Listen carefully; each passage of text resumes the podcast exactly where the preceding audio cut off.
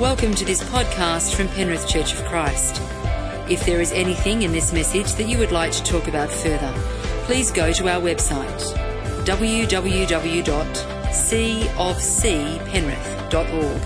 That's www.cofcpenrith.org. Now let's listen to Pastor Dave Crocker.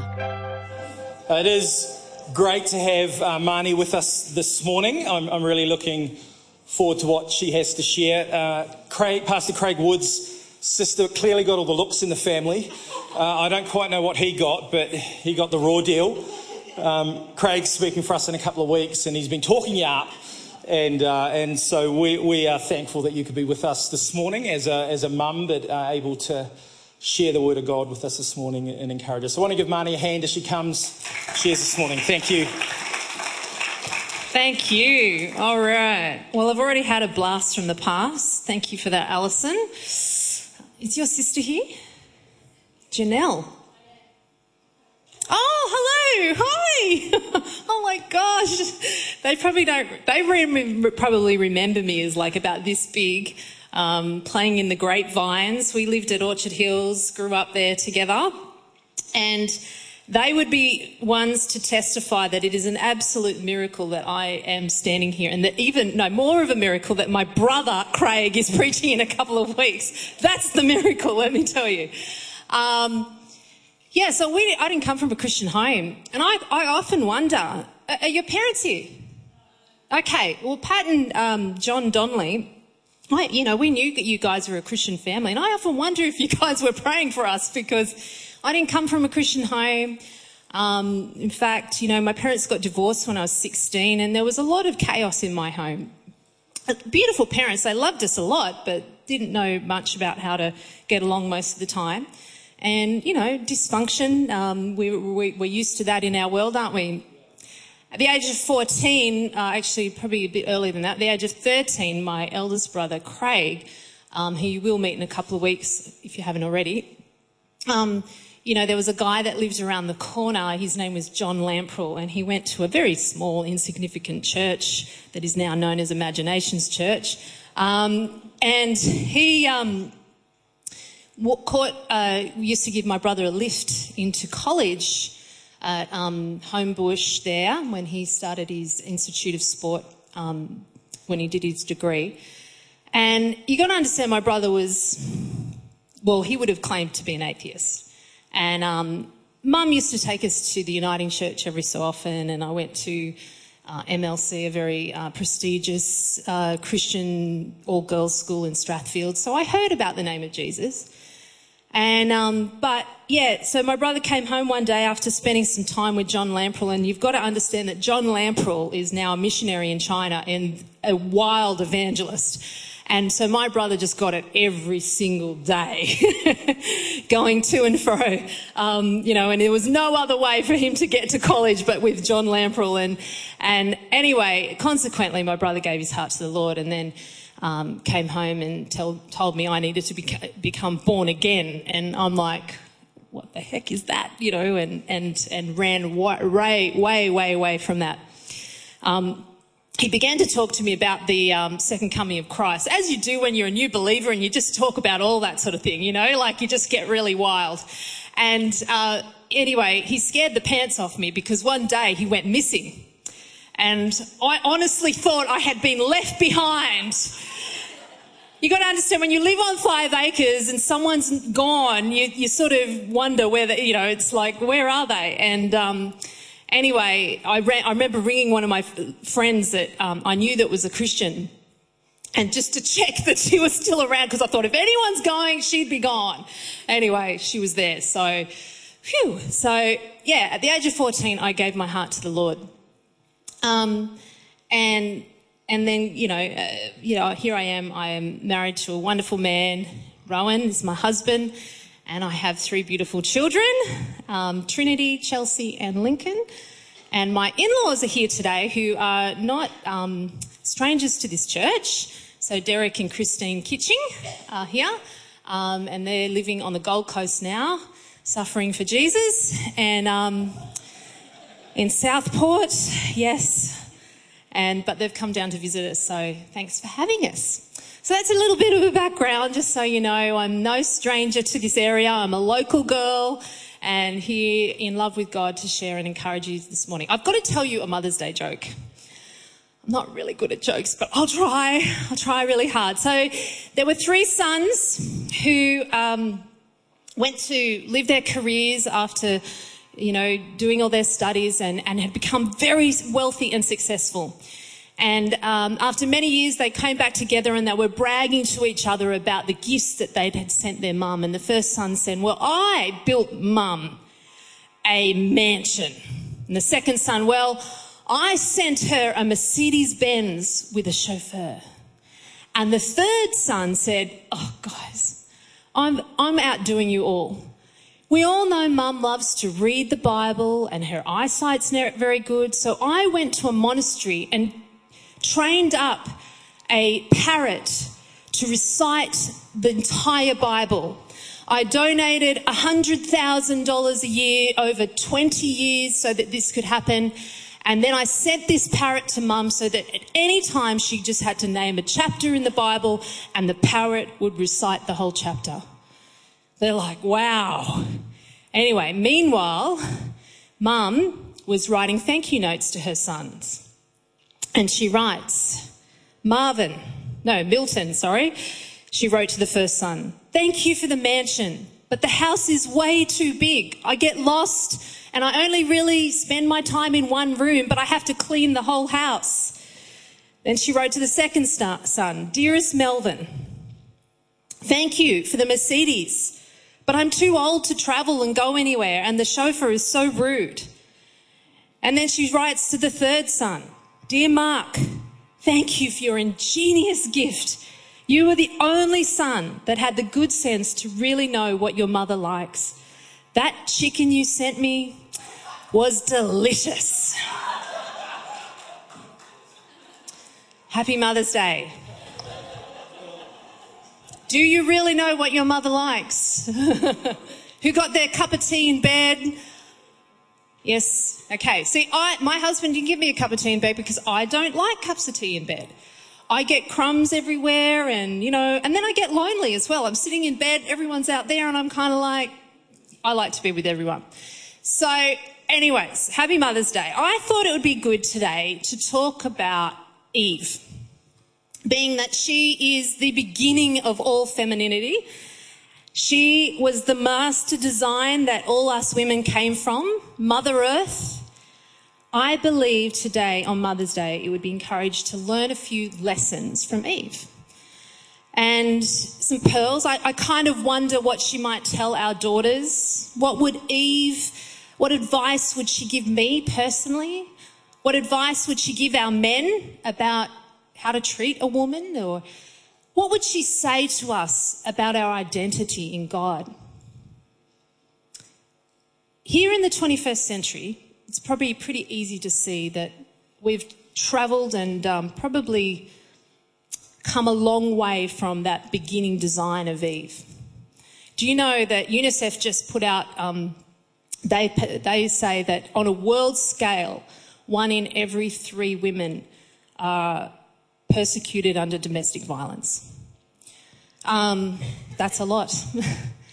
there are women that can't be educated in our world today, that have no right to vote, no right to speak up in public.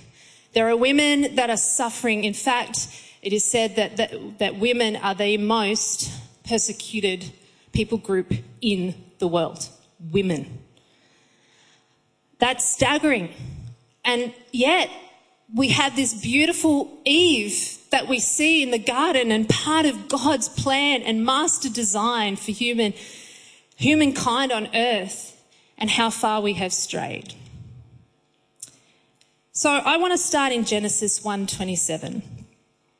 God spoke, "Let us make human beings in our image, make them reflecting our nature." so that they can be responsible for the fish in the sea, the birds in the air, the cattle, and yes, earth itself. And every animal that moves on the face of the earth, God created human beings. He created them godlike, reflecting God's nature. He created them male and female. God blessed them, prosper, reproduce, fill the earth, take charge, be responsible for fish in the sea and the birds in the air, for every living thing that moves on the face of the earth. Within six days, God created earth. It was good. It was, and it was, the ama- it was an amazing artistic masterpiece. However, it hadn't been finished. The, yet, the best was yet to come. The universe stood, stood still at the attention awaiting for God's final creation, mankind. First, Adam formed from the dust of the ground, and then finally, the dramatic unveiling of the woman, Eve. Like some people, I've heard some preachers say, uh, you know, she was called woman because Adam said, Whoa, man. I reckon that's probably true, to be honest beautifully made from one of Adam's ribs and presented by God to Adam. I love the bit where it talks about God then used the rib that he had taken from man to make woman and he presented her it was like an unveiling to Adam. Like, I have got the best surprise for you, Adam. You are going to be so excited about this. I know you've been hanging out with the giraffes and the lions and all that, but you should wait and see what I've made for you. She was amazing. She was beautiful. And that is my first point. That is our first lesson from Eve this morning. Women, you were designed to be beautiful. It's no revelation that we are very different, okay, from the men. But it takes sometimes a bit of a revelation or at least an understanding from God to really receive that revelation that you are beautiful. You are really beautiful. And God always purposed it that way. And it's okay to know that and receive that. You know, I, I um, had a friend that well, she was someone that I was coaching. I'm actually a life coach. I do one-on-one coaching with people, and and this particular um, lady was uh, her daughter had actually come to see me, and I was doing some work with this family, and the daughter had major self-esteem issues, and um, this was a Christian family, and she loved her daughter. But one of the things that I found out is that she found it really, she was so caught up with not wanting her daughter to be big headed or uh, superficial is probably the better word. That she found it very difficult to give her compliments about how beautiful and wonderful she was. And so consequently, this, this young girl was struggling with her self esteem because her mum never said anything about it. And I was talking to the mum and we were talking. I said, You know, you live in the Blue Mountains. I said, When you go and see those views, what do you say? And she goes, Oh, wow. They're stunning. I said, That's right because that's God's beauty right there in front of you, and it's okay for you to say it's beautiful. Your daughter is part of God's creation. It's okay to say it's beautiful, folks. There's nothing superficial about that. It's stunning. And we celebrate it.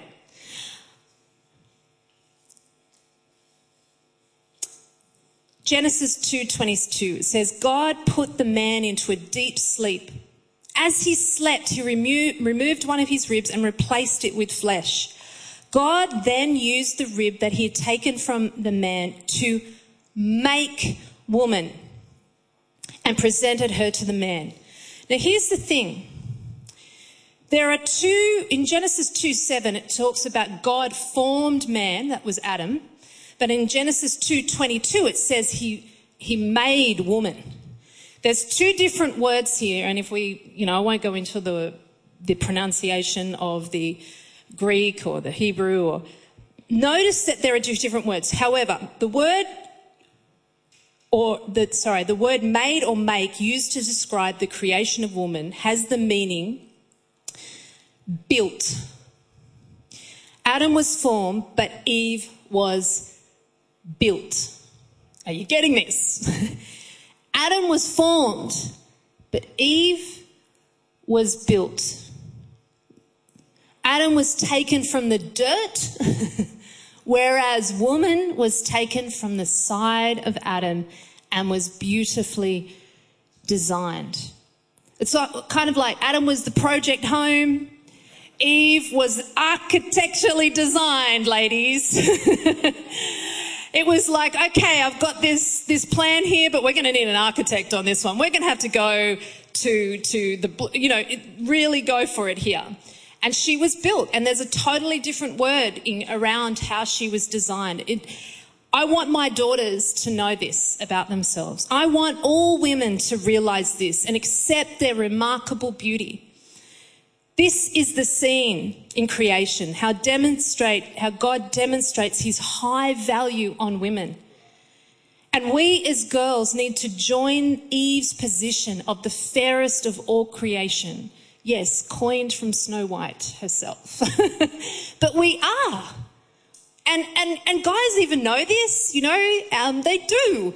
And we need to accept that we were built and designed. Audrey Hepburn said, the beauty of a woman must be seen from in her eyes because that is the doorway to her heart, the place where love resides. Ralph Waldo Emerson said, never lose an opportunity, I love this, of seeing anything beautiful, for beauty is God's handwriting. When we receive that revelation, when we understand that, and my girls, when they begin to walk in that and understand that they have been designed and that they are beautiful, I know that their self esteem, their confidence, and guess what happens? They give glory to God when they do that. And, and there's a sense about them that, that a grace and a loveliness and a purity. I want us to, I've got a little clip that I want to show us this morning. It's um, actually from the product brand Dove, but it illustrates this point precisely how I'd love to be it to be illustrated. So, can we bring that up?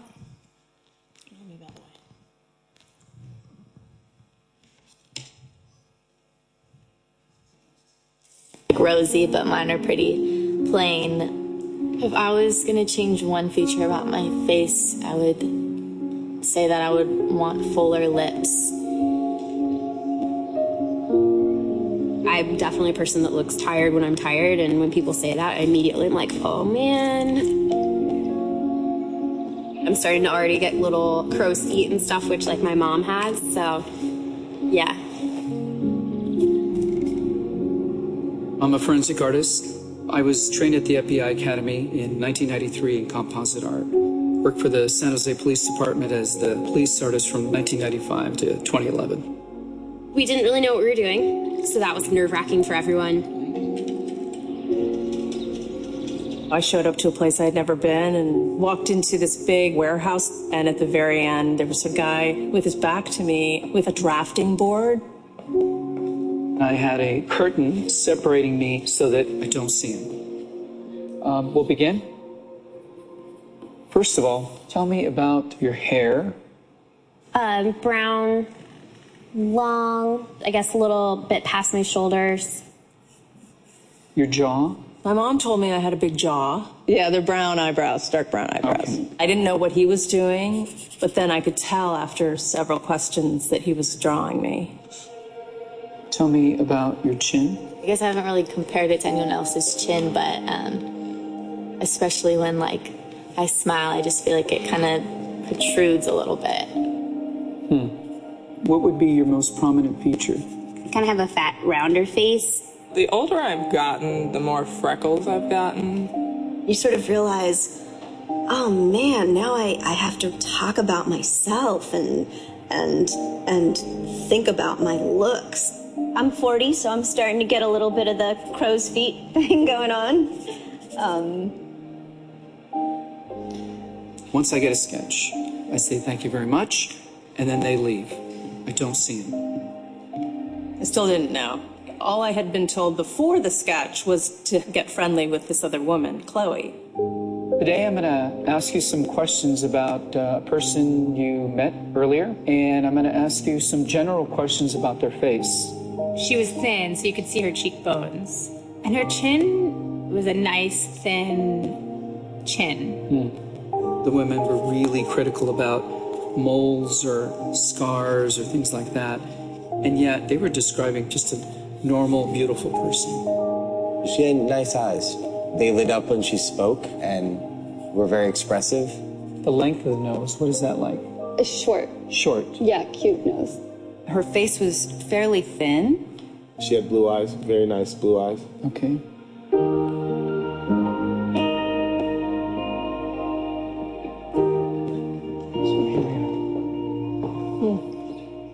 So this is your self-described image?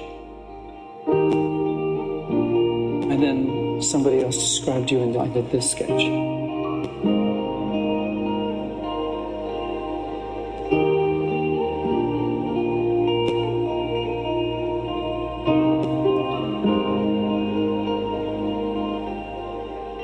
I have this whole thing about having dark circles and crow's feet around my eyes, and that was not part of the sketch at all that the stranger did. The stranger's was a little more like gentle.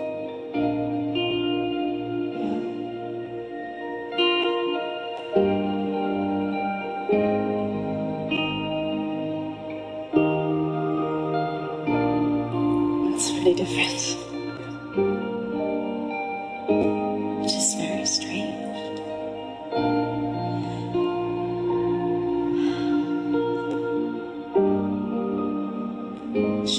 Closed off and fatter. She just looks kind of shut down. Sadder, too. The second one is m- more beautiful. You think they're catching more of that from you? Yeah, yeah.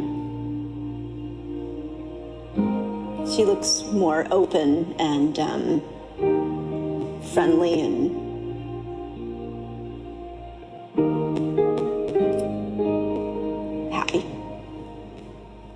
come a long way in how I see myself, but I think I still have oh, some way to go.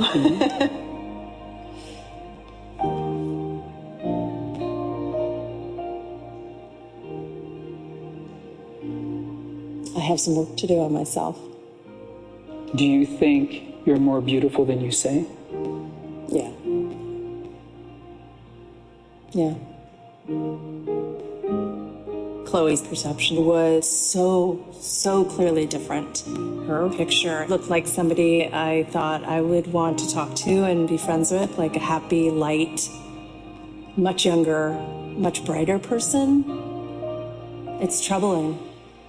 I should be more grateful of my natural beauty. It impacts the choices and the friends that we make, the jobs we apply for, how we treat our children. It impacts everything. It couldn't be more critical to your happiness. Our self perceptions are generally kind of harsh and unbecoming when really that's not how the world sees us. We spend a lot of time as women analyzing and trying to fix the things that aren't quite right, and we should spend more time appreciating the things that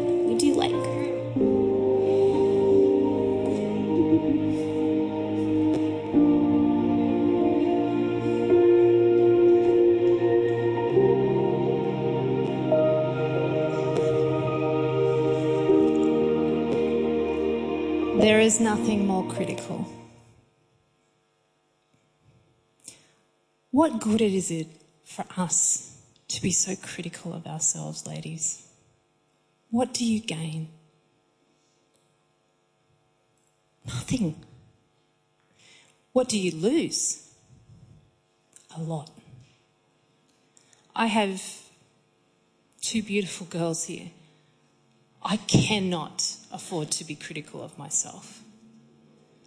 I want them to be able to reach to the stars on my shoulders.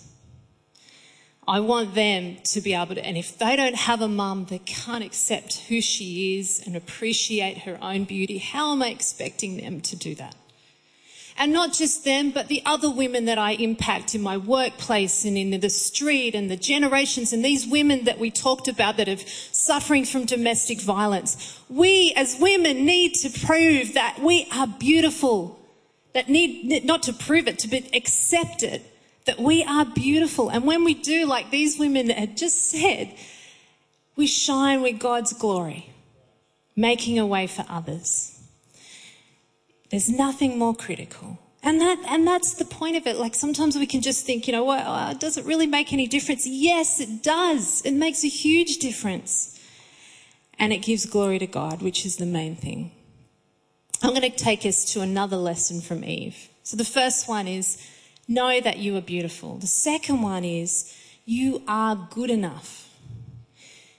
You're not perfect at all. we just saw that. We've got lots of imperfections, but you're good enough. Women are commonly known for being their harshest judges of themselves and others and often comparing themselves. This comes from the place that I am not good enough, like as if we were meant to be perfect in some way and we've missed the mark. You know, I, I feel sorry for Eve in a way because she was the first one to sin. You know, it's really tough being the first at nearly anything that you do in life because, hey, it's a huge expectation. And there she was in the Garden of Eden. We read in Genesis 3, 4, 6, the serpent told the woman, you won't die. God knows that the moment you eat from that tree, you'll see what's got really going on. You'll be just like God, knowing everything, ranging all the way from good to evil. When the woman saw that the tree looked like good eating and realized that she would get out what she would get out of it, she'd know everything. She took and ate the fruit and then gave some to her husband and he ate. Seriously, imagine having that on your shoulders. I was the one that did, disobeyed God for the first time. Ah, like, talk about being harsh on yourself. I reckon I would have really crawled under a hole and never come out after that. It's, it, I, but I take comfort in Eve because she failed miserably and God still restored her and loved her. She was tempted and gave way to uh, sin. Clearly, this now changes everything. It wasn't just a little sin, it was catastrophic, people. It was her disobedience. I have done some stuff wrong in my life, and seriously, um, you know, I've stuffed up. But imagine being known for the first human to ever sin. And if she can come out of it, so can I. You know what I'm saying? If she can be restored and go back to her, come back to her, you know, um, reformed glory because of the grace of God, then so can I. And I reckon she'd be whispering in our ears today, you are good enough. You are good enough. You are beautiful, you're gorgeous, you're everything, but you're not perfect. No, but see, this is the thing that I learned from Eve. Perfection isn't the goal. When did that become the goal? It never was, it never is. And God always had made a way because Jesus is perfect. He's like, I've got that covered. I've got perfection covered for you. Okay? And it comes in the form of my blood. It's done. It's a done and dusted deal. So you don't have to be perfect. You just have to be you and love me and we'll, I'll work all that rest of that stuff out. Yes, you're going to make mistakes, but that's your humanness and I've got it all sorted for you. Phew. That's good news. That's good relief. I think, um, you know, one of the big things that, um, as a life coach, number the one issue that I face all the time, doesn't matter what, what it is that someone's dealing with, it always comes back to this one belief I'm not good enough. And it's from the beginning of time. It's the lie that the devil sold us right there back in the Garden of Eden. He hasn't changed the plan. We need to get aware of this and get on top of it. Um, yeah, so I, I, what I find that comes out of that defeated failure attitude is this sense of, well, why even try? If I'm not good enough, why bother? If I'm not good enough, uh, you know, I may as well just throw caution to the wind. You know, how could I be a good parent? How could I be good at my job? Or this defeatedness, or people that feel like they're constantly striving and never kind of getting anywhere because there's this constant thing in the back, in the core of their being. I am not good enough. Well, I've got good news. You are good enough. Eve, if she can do it, we can do it. um, the other one that comes out of it is control where women will often you you know have want have so much control in their life because they're trying to prove that they are good enough hey, relax. The reality is, you're not perfect. Everybody knows it. And you're going to make mistakes. So just chill. Chill in that. God's got it covered. Overcompensating for their failure. So they try so hard in their own strength to, they become obsessive about things or legalistic about things. Everything's got to be just right. And they drive everybody mad. Who's ever been like that? No, don't put your hand up. We've all had those tendencies. Well, guess what? You know what? You are good enough. You are good enough. I was coaching this one lady who was obsessed about her house. And one of her projects was to go home and leave her house messy for a week and invite people over into it. Imagine that, girls.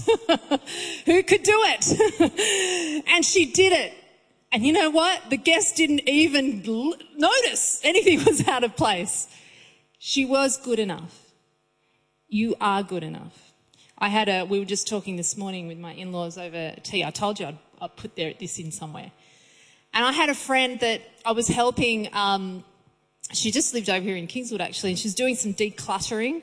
And I love decluttering, so I, I wanted to be involved in that because I'm a, I, I like to throw things out.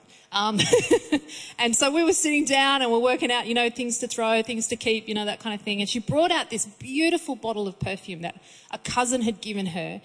And it was one of those, I think you call it an atomizer when it's sort of where you dab it, you know, it's not just spray, it's the real deal. Very expensive Chanel number five, and it was actually legitimately from Paris. And, um, and she brought it out and she's like, well, you know, I probably shouldn't chuck this, but I could just give this to you.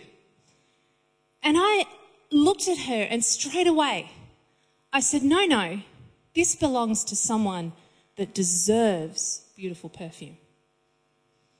And she had a smile on her face. She knew exactly what I meant. She was trying to give it to me because she felt she didn't deserve it. She wasn't good enough. And I wonder, ladies, how many things do you push away out of your life because you think you don't deserve it? You deserve that beautiful perfume.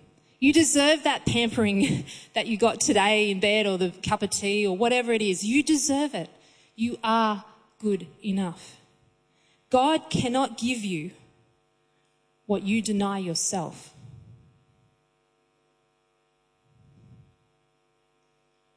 God can't give you what you deny yourself. You want good, people want confidence or, yeah, I want the good self esteem, but I'm not good enough. Honey, you cannot afford to deny yourself the revelations and the promises of God anymore. You are good enough. Accepting that you're good enough is your choice. It's your choice. Romans 8 says, Therefore, there is no condemnation for those who are in Christ Jesus, because through Christ Jesus, the law of the Spirit who gives life has set you free from the law of death. You're free. You're saved, you're free, you are completely clean and whole in Jesus Christ. And thirdly, another lesson from Eve. You are a giver of life. I love this one. This is amazing. This is where the redemption power of Eve came in. Because here you have in Genesis 3:20 Adam named his wife Eve because she would become the mother of all the living. Just as that darkness had settled on her wonderful, perfect life, Adam declares, Your name shall be called Eve, the mother of all living. She had taken on, you know, she'd been hiding and the fig leaves and the whole thing. And Adam calls her Eve. It was a prophecy. It was a word from God that, you know what? Despite this disobedience, despite the shame, you shall be redeemed by giving birth. They didn't know what giving birth was. They'd never known what all that was about. Anything. They had no idea. And here there was this prophecy. This was extremely significant. This was clearly a supernatural word given to Adam. Remember at the point, neither of them knew what it was to reproduce. They had not witnessed a baby of any kind being born. This is the hope for Eve. Right there in the midst of her failure, she was reminded of who she is and what was she anointed to do. Right there in the midst of our failure, God says, you are a giver of life. Hey girl, remember, whether you've got children, you want children, you're ever going to have children, whatever the situation might be for you, it doesn't matter. As a woman, you hold the gift of life. That's our legacy. That's our design. That was our beginning. You know, your beginning determines your end. How you rem- how you know you're, where you're going to end up is all based on your beginning. And that's why it's so important for us to go back to our roots and know what our beginning was, because that is the way, that's how we determine our end. What's this life going to end up for me? I'm telling you what it is. It's a giver of life. You are someone that was produced to bring life into this world. Now, whether that might be physical or spiritual, I don't know, but I think it's both. Definitely both. You know, I can go into situations, I've seen women do this. They bring life to the party. They bring this sense of, I don't know, nurture. I don't know what it is, what we do, but we just do it. And it's anointed. It's upon us. Before I had children, I was, I remember I went to this parenting, uh, what was that thing that we, it was a parenting thing. Um, I don't know what the name of it was, but anyway, this is where we got together and they talked about things that were going to happen when we were going to parent and how to do that well. It was actually really helpful. I'm not, not speaking it up very well. But I remember asking this question and the whole room went silent. There was a bunch of pregnant women there, first child, we don't know what we're getting into. And, um, and I asked this question, um, can I ask a question? um, I'm wondering, what happens maybe if I don't really feel a lot of love for my child? And they're like, you know, pin drop. Um, that was a, I always ask the question that nobody else is, or everyone else is too frightened to ask, okay? always. and this was one of those times. And everyone was staring at me like as if you're not going to love your child. But anyway, um, I was kind of curious because at this point, I'm not feeling any love right now, okay? I'm feeling uncomfortable. I can't sleep at night. Um, I want to pee all the time. It's, it's hard work. I do not feel the love right now. Does anyone, come on, help me out here. Anyone? Yes, thank you. There's a few other waves in the congregation. Okay, so I'm feeling like this and I asked this question and they said to me, Marnie, God will give it to you. I'm thinking, oh yeah, that's a typical spiritual question. Great. Anyway, sure enough, when this little thing she's big now, came out, God gives you an anointing to love your child. I don't know where it came from. I don't know how it happened. I mean, she's very lovable anyway, but still, you just have the love. And in the middle of the night when they're screaming and crying, you have this love for them. It's a gift from God. God has given us women the ability to be givers of life. Mums, grandmas, wherever stage you are at, women, you have been given the gift of life. It's something that the blokes don't have. It's kind of cool. We've got something that they don't have. It's just, I love it. It's, I don't know, there's some power in that, isn't there? um, yeah. God designed you to be a woman of life. In Genesis uh, 4 1, it says, when she gave birth to Cain, she said, With the Lord's help, I have produced a man. I think I would have said about the same thing. With the Lord's help, I have produced this human being. Eve recognized she was a giver of life. Mothers, you need to know that you were created physically, emotionally, and spiritually to produce life. Wow. Receive the significance of that.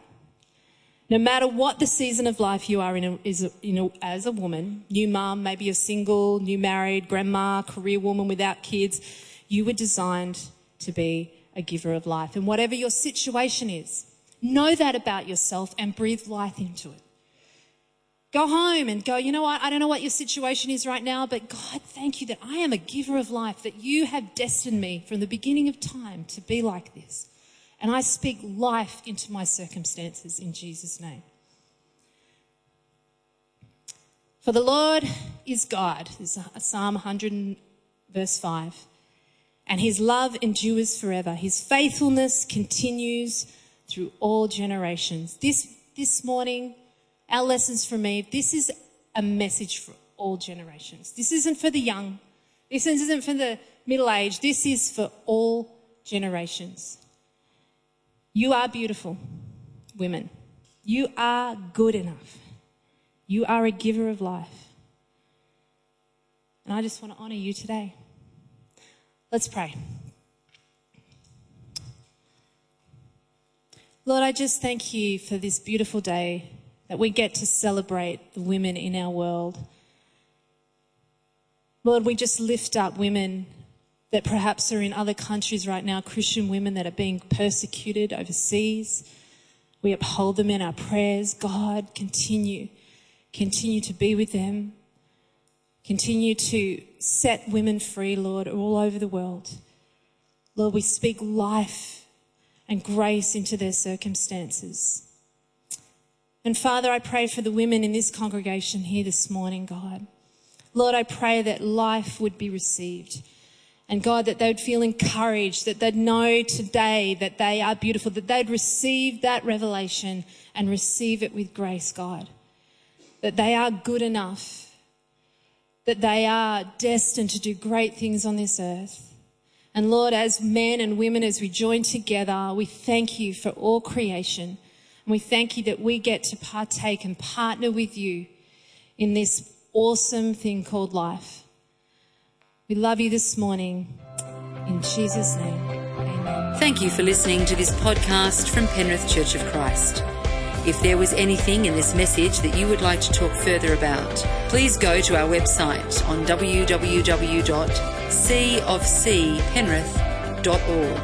That's www.cofcpenrith.org.